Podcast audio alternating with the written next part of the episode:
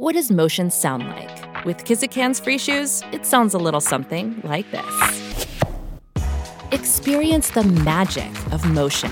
Get a free pair of socks with your first order at kizik.com/socks. TBS ポッドキャスト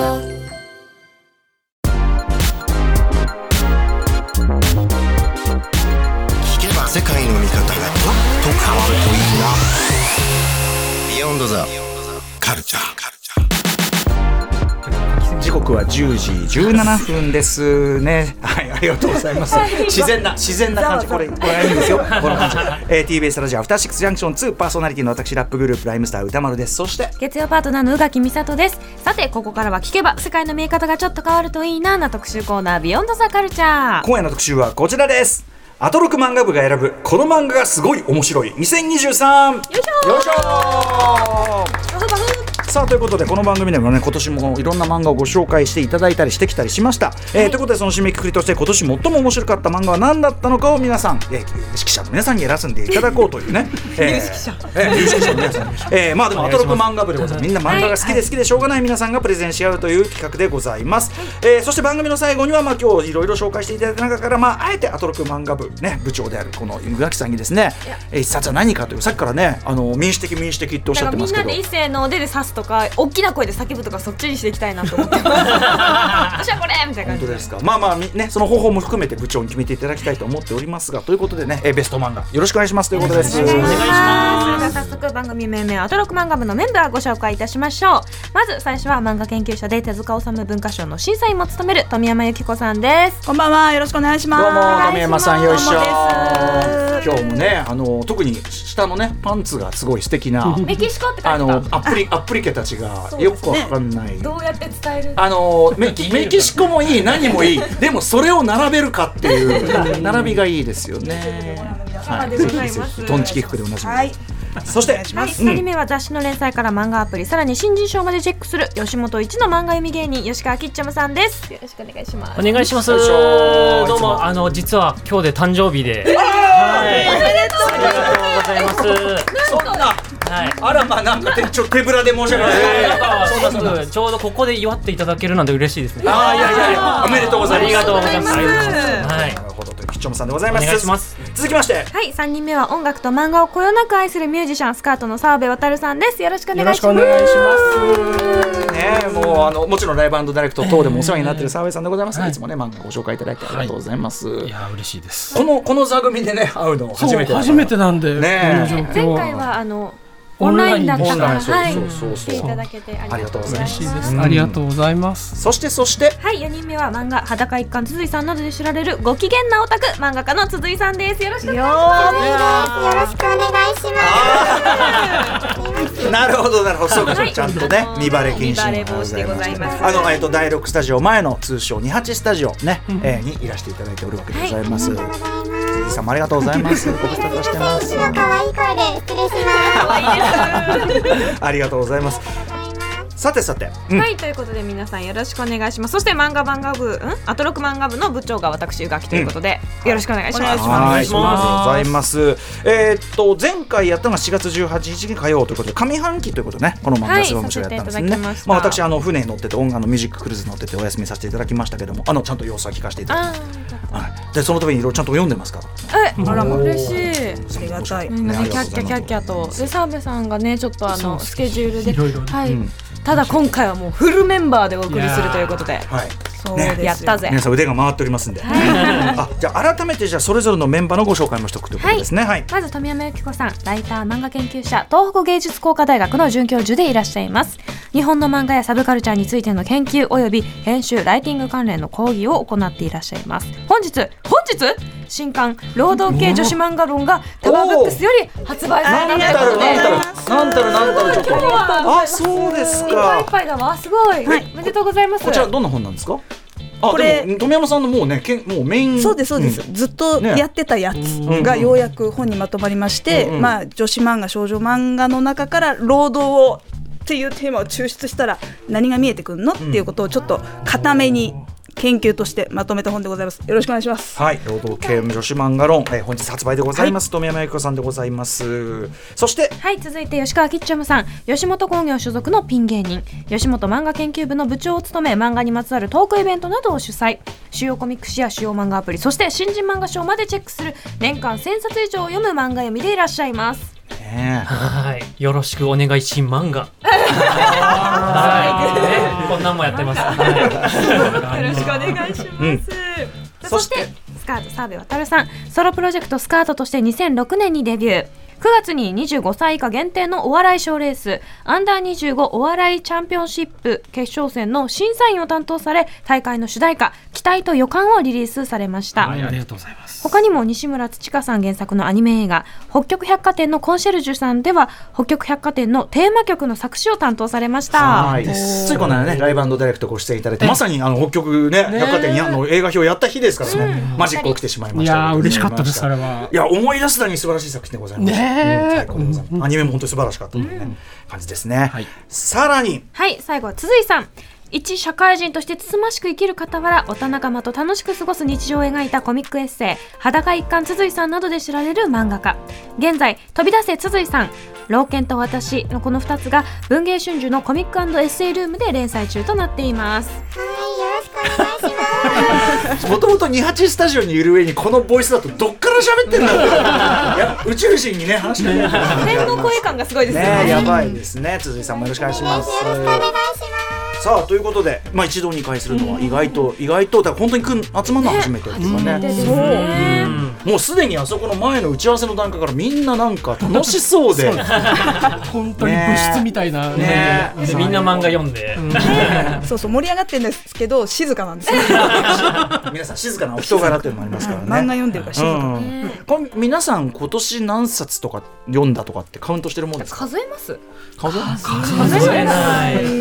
数えねえか。ら数え数えてたらもう。数えてるようなやつはね。数えてる数えてるキリがない本当にキリがないですよね多分漫画って。まあ、それだけ読まれている皆さんがということですね、はい。ちなみにあとそうだ今日、えーこの漫画がすごい2024ねね。まあ、はい。大きいな。発表されました。こちらのあの結果皆さんねご覧もすでになってると思うんですけど結構皆さんが推してらっしゃったこの番組でご紹介いただいた漫画やっぱり多いですさすがね。もうアトロクなんじゃないかと思います。アトロックランキングですね、これ完全に。この結果を見てそれぞれ皆さんどうお感じになりました富山さんじゃあいかがでしょう？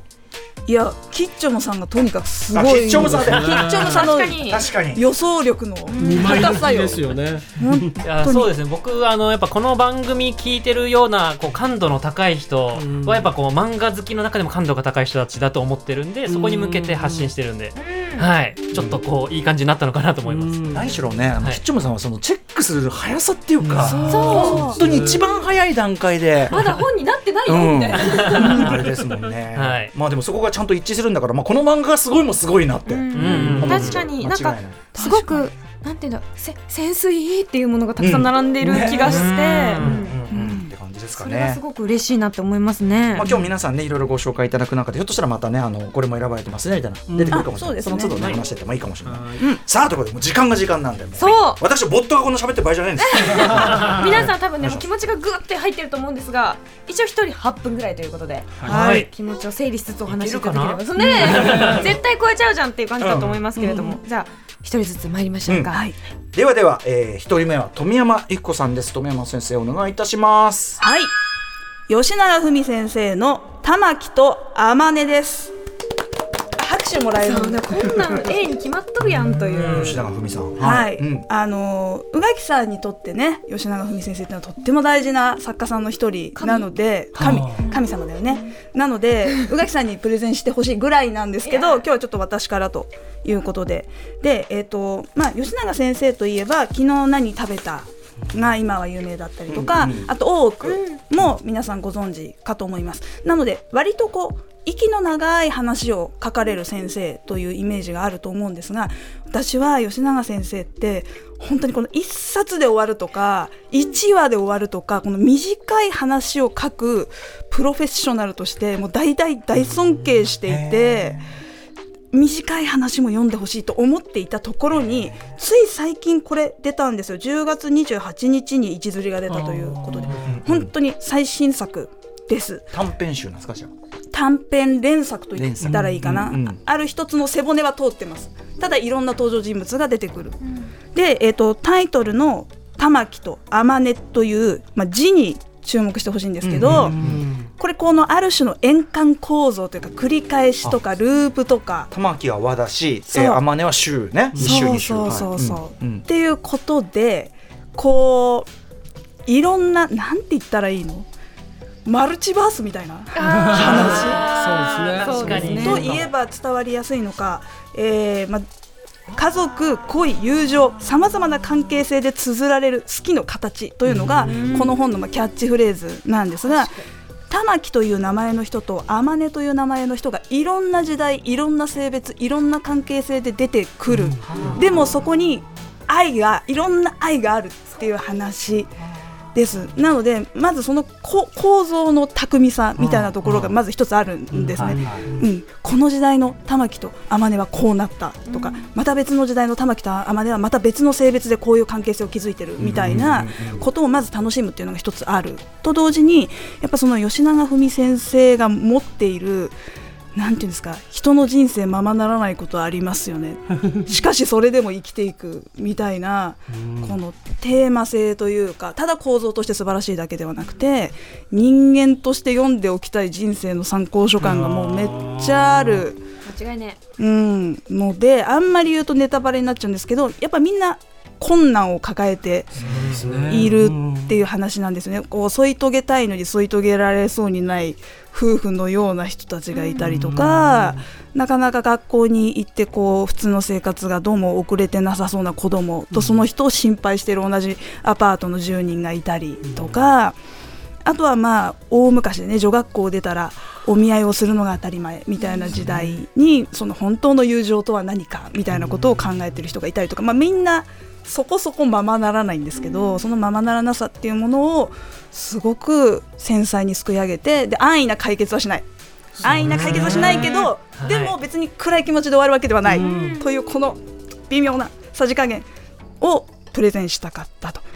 はい、最高ですね。でなんせ一冊で終わるのが良くないですあこれもうか完全にこれだけで完結。そうなの。はい、読みやすい。そう、ね、読みやすいし、そう最後まで読んだ後もう一回最初から読むとまたあそうです。ちょっと味わい変わりますよね。答え合わせ。これがいい。う。ん。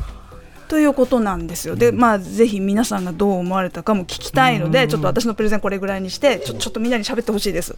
どうですか？皆さんよ読まれてるね。皆さん読みましたかね。もう必読の書というか、私吉永先生の描く親子関係めちゃくちゃ好きなんですよ。なんかこう多分吉永先生の思う親ってこうあるべきみたいなのがすごくあるなって読んでいて感じていて、なんかそれを今回もすごくなんかあその姿勢を私もおあのすごく尊重したいみたいな気持ちで読みました。好き。でした。ね辻辻さんも さっきもあの裏で漫画部部員4人でお話ししてたんですけど吉永先生の漫画ってすごくセリフの量文字の量自体はすごく多くてパッと画面を開いた瞬間にあ文字って思うんですけど読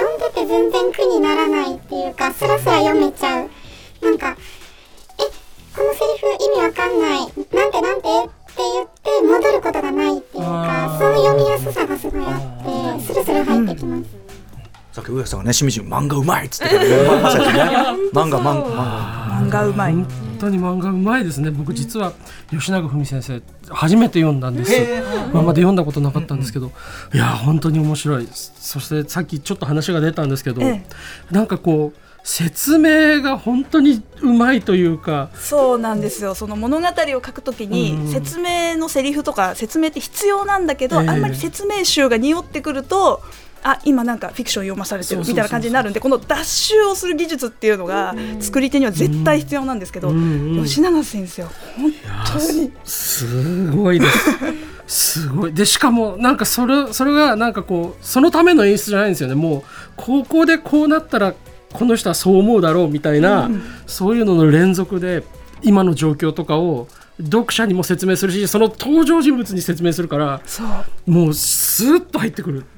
これ衝撃的でした。衝撃的とまで言ってくださって、うん。でも本当にそうです。いやもう本当どの話もこう救いだったり喪失だったりを抱えていてもうそれがもういちいち特にあの家族のあの花の族の家族の娘さんと洋食屋さんの娘さんのお話のそうとかもいや僕あれもうちょっと泣いちゃって泣いちゃった。いやもうちょっとたまらんなと思ってもうそれぞれのいろんな関係性が本当1話にこんなうまくフィットできるんだっていう、でまたこのタイトルのね円環構造的なまあ、うん。あれも、うん。最後の最後のセリフがまた 刺さるんですよね。言えないけどちょっと言えないですよ読んでっていう読んでください、はい、読みます、私ね、はい、はい、あの、私だけがこのこのスタジオでまだ読んでないんで。はい、玉木と天音吉永文先生でございます。はい。えー富山先生の推薦でございました。はいありがとうございます、はい、続きましては吉川吉兆夢さんに今年のすごかった漫画ご紹介いただきたいと思います。何でしょうか？平井大橋ダイヤモンドの功罪。よいしょ。でしたもう一貫して。いやそうですね。あの好きですよね。このアトロクでも僕何回か紹介しているんですよ、はい、カルチャートークの時と、えーはい。あとあの上半期のうん。あのこの漫画がすごい面白いでもご紹介いただきました、ね。そうなんですよ。だからこれが3回目の紹介ってことでもうリスナーさんみんな読んでるんじゃないかって気持ちにもなってしまうんですけど、しかもこの漫画がすごいのうん男編の1位なんです、ね。そうなんですよね今年。いやこれはねやっぱ自分的にも熱いっていうか、いやみんなやっぱ読んだよね面白いよねっていう気持ちで、はい。みんなに刺さったんだなって嬉しさがありますね、はい吉兆夢さん本当にだって一番最初の段階ですもんね。うん。本になってなかったですもんね最初。そうですね。ん。確か2月頃にヤングジャンプで連載が始まったんですけど僕がこれ話したのが3月21日。全然。まだ4話5話ぐらいしか出てない状態で多分お話しさせていただいて。改めてまだ知らない人にうん。ね、あちょっとなんか魅力伝えるならどうでしょう、はい、まあ、最近結構あの他人にわからない孤独みたいな部分がこう裏テーマの作品っていうのが結構増えてきてるんじゃないかなって思うんですけど、はい、まさにこれはまたあの一風変わったというか、まあ、天才の話なんですよね。まあ、才能を持つ苦悩と、まあ、その残酷さとか。そしてまあその周りへの影響力ですよね、でそれの両方の視点からもうえぐり出すように描き出すっていうもう新しいタイプのこれ野球漫画という、はい、で野球漫画今までこうスポーツの爽快さとかその試合の面白さとか、その戦略性とかそういう部分ルールとかねそういう部分書いてたと思うんですけどここはもうあくまでやっぱ人間ドラマ、そこにスポットライトを当てていってその才能を巡る。まあこれが主人公小学校5年生なんで、周りの大人たちもどんどん巻き込まれていくしもう本当才能って罪だなっていう、ね、ダイヤの原石でありつつもそれはやっぱそれを追い求めるその価値の高さをみんなみんながみんな取り合うように。でこうあってほしいみたいな願いを投影されてるけど自分自身はこうしたいっていう気持ちもあるのにそれを無視されてしまう。すごいな。うん。できるばっかりにっていう。これ怖い話なんですよ。だそうそうそうから本当にね。ホラーなんだよな。ゾッとしますよ。死ぬほど才能のある小学5年生っていう、うん。これが大人だったら、うん。もうちょっと自分で自分の才能を例えばコントロールするとか、うん。プロデュースするってことができるんだけど、小5じゃ無理なのよ。そうだよね。だからこそ怖い自よ。分を超えたものを自分からなんかとにかくそう。ねこう周りがこう来ていやいやいやってなってるわけだもんねだって。そうで同い年ぐらいの子もそうだし大人たちももうなんかもう瞳孔が開き始めてる。そうそうそうそう。そう。あれねね。も目に光がなくなってくる大人たちが。みん。な、うん、う狂わされていくっていう。感じですねまさに。だからいろんな絶望と、でまあ強すぎるゆえにやっぱみんな希望も抱いてしまうけどまあやっぱその希望の逆側に本当絶望があるそれのもう行ったり来たりの繰り返し、心がもう波立つ波立つ。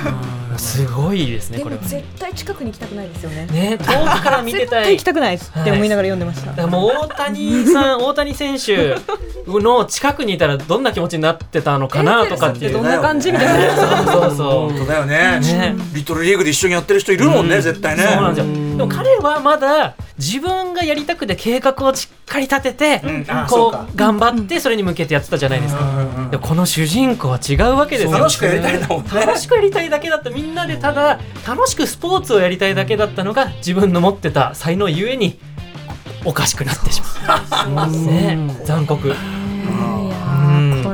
澤部さんは読まれました？読みました読みました。だから僕あのやっぱ最初は入り方がすごい特特徴的だなと思って、なんか野球漫画ってやっぱ野球で始まるじゃないですか、でも最初は水泳をやっていてみたいな、あそうでそっからだから要は野球を知らないで野球の中に飛び込んでいくっていう悲劇もあるじゃないですか、はいなんかそこがやっぱうまいなと思って。これ一点、うん。もしかしたらこうなんかいろんな野球漫画踏襲してんのかなと思うのが実はドカベン最初ね柔道からね。とかもあったりでも他の漫画はやっぱ野球から始まるのが多いんで。そうですよね、うん。めったにないですよね。そうそうそう。だから野球の才能じゃなくてスポーツの才能っていうね。何でもできちゃう。うん。怖い。怖い。うん。鈴井さん。はいかがですか鈴井さんはい私この作品実は最初の1巻分ぐらいしかまだ読めてなくって、っていうのも最初にあの話題になった時に読んだ時にもう暗いすぎちゃって。あ辛くってもうその圧倒的な光が存在してしまうことの罪っていうかそれが周りにもたらす強すぎる影みたいなテーマがもうなんか暗いすぎて ちょっとこれは体力のある時に読もうと思って体力に置いてる作品ではあるんですけど今お話聞いててでもそろそろ向き合わないとな。いやわかりますよ。僕もねその最初の方しかまだ読んでない。これ今どこまで行ってんですか？まあいやでもこれ言えないっていうか、まあ、でもそれなりに時間は進んでいて、うん。まあ、連載だともうちょっと学年進んだりとかうん。もありますね。今単行本で3巻。はい、で、えっと、12月19日に4巻が出ますね。ちょうどいいタイミングで。へはい。ね。どうなんだもうねって感じ。うんはいということで、まあダイヤモンドのござい、まあ、これからねまたさらにこのあのこの漫画すごいで選ばれるところでさらにまたね、注目も集まるかもしれませんけど、はい。はい、ということでキッチョムさんありがとうございます。さすがでございます。だからキッチョムさんが掘り出したダイヤですよこれ、言い続けた。うん。では続いて、えー、澤部さんですかね、はい。スカート澤部あたるさんに選んでいただく2023この漫画がすごい面白かった。なんでしょうか？細谷由紀乃さんの夏ユートピアノでございます。はい。あそうだこれそもそも澤部さんから私教えていただきました。あーそうでしたよね。そう僕もそのに、えー、と2年前にカルチャートークに出演した時に、ウェブに載ってた方を紹介させていただいたんです、でまあちょっと読みどころとか自分から説明するのは難しいのでまず、えーあらすじを説明させてください。ピアノの調律の家業を継ぐために実家に戻った新彼女はそこで他人との、えー交わりを拒否するかのように拒否するような生き方をしている。京子と出会う。京子は国際的なピアニストの娘だった。未熟な2人がピアノを通して少しずつ交流を深めていく。近づいては離れ一瞬の理解と寄り添いに、えー喜びを感じつつ2人は自分の人生を生きていくという内容なんです、でもうとにかく僕この人の漫画がすごい好きなんです。なんて言うんでしょうね。えっ、と僕この漫画読んでて大好きなところっていろいろあるんですけど、えっとまあかなり具体的な話をしちゃって申し訳ないんですけど、漫画って写食があるじゃないですか。写食ってセリフをえっ、といわゆるこうフォントで打つみたいな。であるシーンでこう自分の今までを回想しながら回想するシーンがあるんですね。でそれは 1, 1ページの中に3コマぐらい確かコマがあるんです。で一番最後のコマだけ写食じゃなくて書き文字になるんですよ。あそこのなんか感情の揺れ方みたいなのがもうこちら側にこうぐさっときて僕もうこのそれを読んだ時になんて漫画だと私は今漫画を読んでいる。これは映像じゃできない、ーそうだ。これは文字でもできない、これこそ僕の読み方読みたかった漫画だと思ってすごいテンションが上がったんですよ。そう。でなんかこうだからお話どうこうっていうのもまずそうなんですけどでそのやっぱここの中に漂う漫画でしかないもの、この嬉しさ、そして物語の繊細さもうこ今年この単行本が出たっていうのが僕を支えてくれましたね。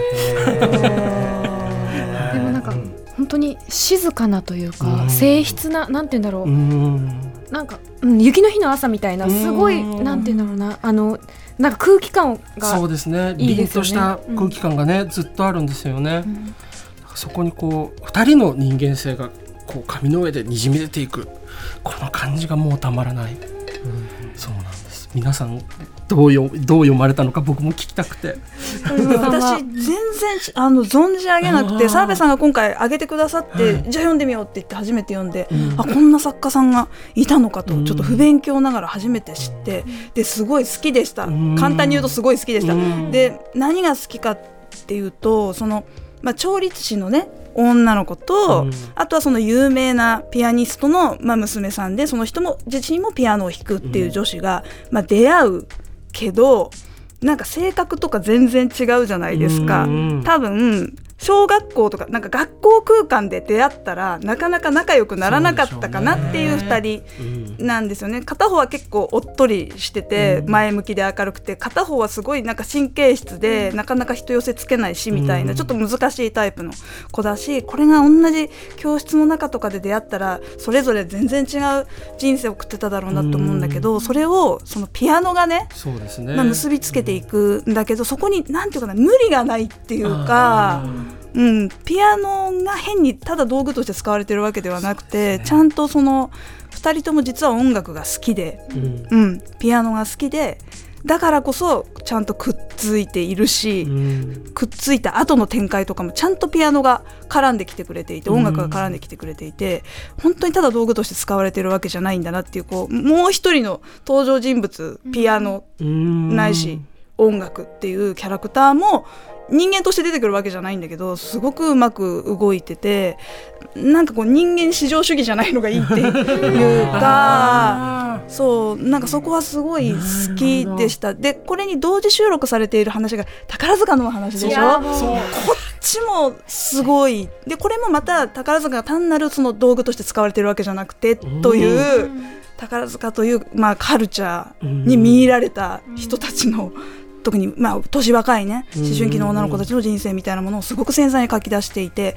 人間も書けてるし人間ではないなんかそのもう一つのコンセプトみたいなものも生きてるっていう意味では天才かなみたいな気持ち。でもっと書いてほしいもっといろいろ読みたいなっていう気持ちに、ね。はい、させられています。いはい。これ吉野さんいかがでした？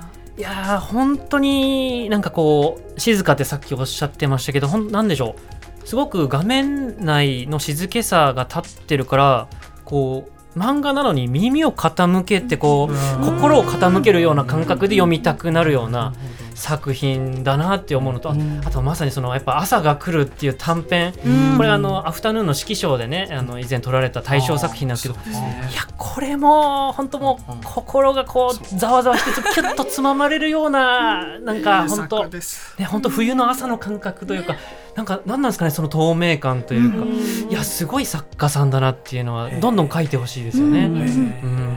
あのなんだろうもう諦めなければならないっていう瞬間って多分誰にでもあるじゃないですか、あもうこれは無理かも。ってそれは宝塚じゃなくてもきっとみんなにあるからこそこう知ってるっていう気持ちですごい読めた気がしますね、鈴井さんはいかがでしたか？すいません。私今皆さんの意見にハゲド激しく同意ですけどあのー私この細井幸乃先生の絵がすごく好きでそうですね。なんかあのー可愛らしい部分とその物語のその皆さんがおっしゃってるえっ、となんていうんですかその性質さというかそういう部分を引き立たせるような繊細な線でなんか絵とその物語とそのセリフの感じとかがすごくマッチしてて本当に、えー、ともっとたくさん作品を見たいなって思います。ハゲドウということで。ハゲドだけど間違いないはい、ということでいやでもなんかあの僕はこれもちろんまだ読んでないんですけど、あのもうページ開いてもいないんでどういう すごいもう頭の中でものすごいすごい広がってます。すごい、はい。えー、細谷幸乃さんな夏ユートピアノ、はい。えー、澤部さんにお勧めいただきました。ありがとうございます、ありがとうございます。さてさてでは最後、えー、辻井さんに2023この漫画がすごい面白かった一冊ご紹介いただきたいと思います。辻井さん何でしょうか？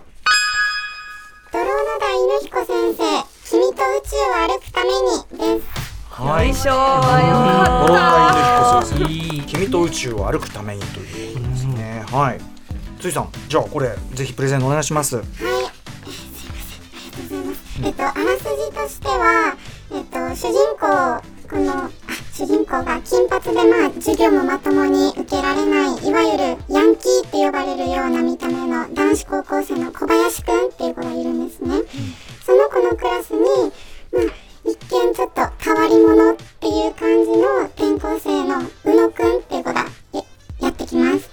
で、一見全然接点なさそうな二人なんですけど、あるきっかけからだんだん仲良くなっていって、距離が縮まっていってっていうあらすじです。うんで、私、えっと、う んなんて言うんだろうな、この、あいっぱいこれについて喋りたいこと言っちゃって。渋滞起こしているいっぱい書いてきたんですけど、ごめんなさい。えっと、この、変わり者として、すごい転校初日に強いインパクト残したこの、さっき言った宇野くんっていうのは、彼のお姉ちゃんによると、人と同じような普通の生活をするのに工夫が必要な人っていう風にこの作品の中では表されるんですね。で、宇野くんにとっては、いわゆる普通の生活をするっていうのは、まるで宇宙を歩くように不安でままならないこと。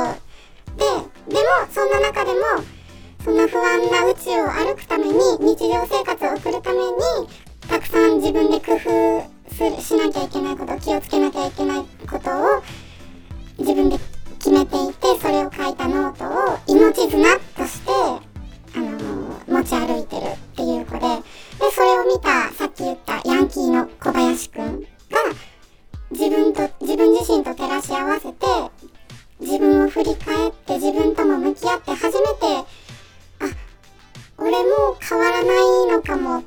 俺とこいつの同じところ、俺とこいつの違うところって見ながら他者を通して自分を見つめ直すっていうお話なんですけど、私ごい、この作品の好きなところです。わかる。ハゲドウです。ハゲドウ。うん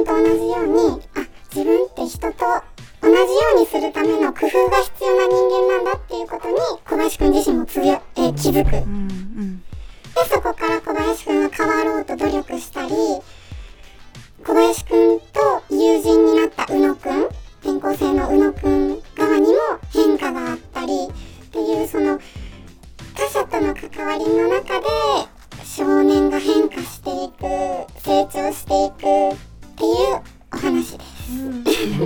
まさしくもうこの出会いによって2人がどれだけ変わるかをこうねページを追うごとにこう伝わってくるから本当に会えてよかったねって気持ちになりますよね。出会えてよかったね。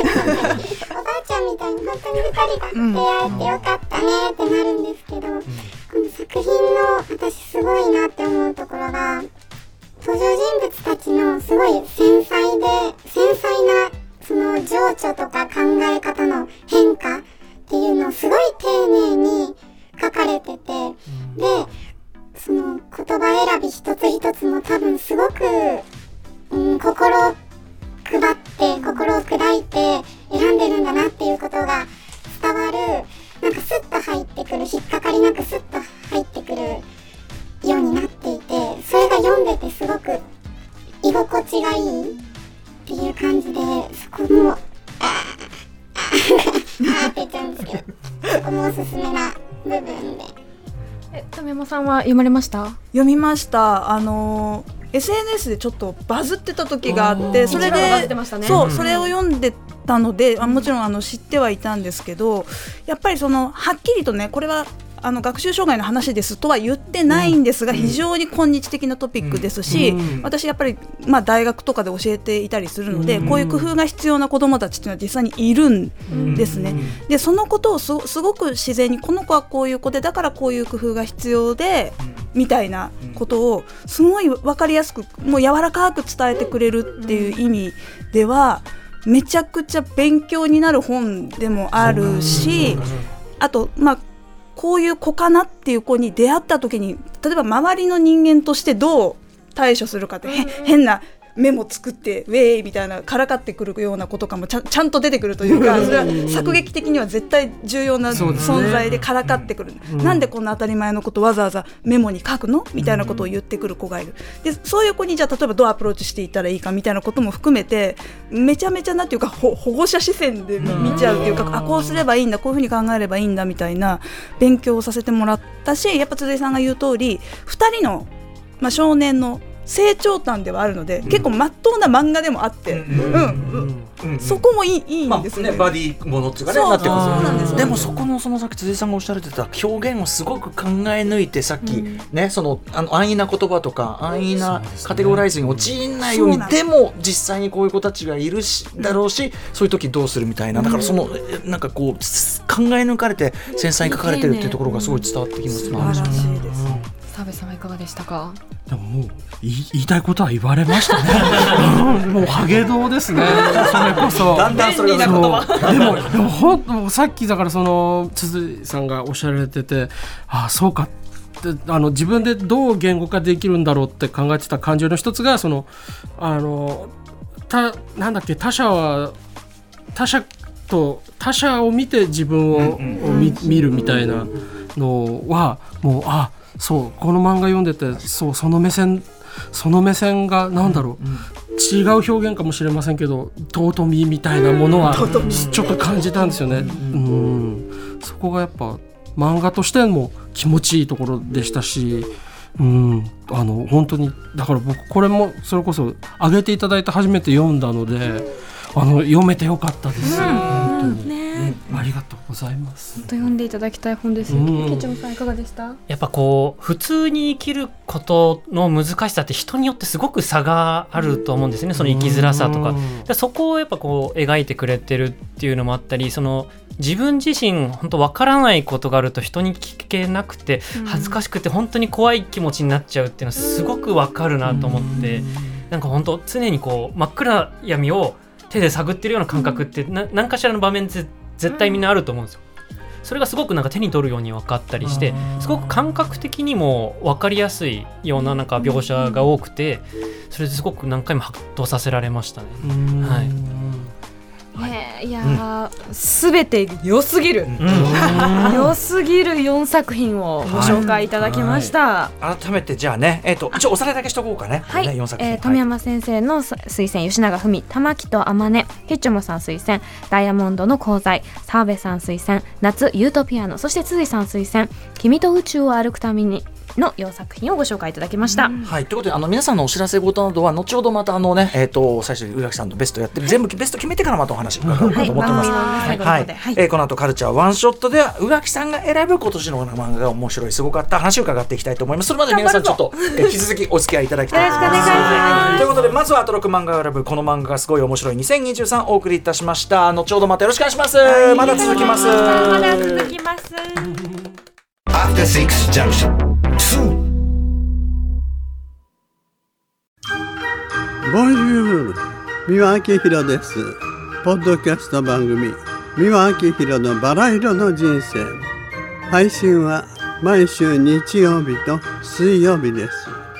忘れないでね。忘れないでね。でんでん。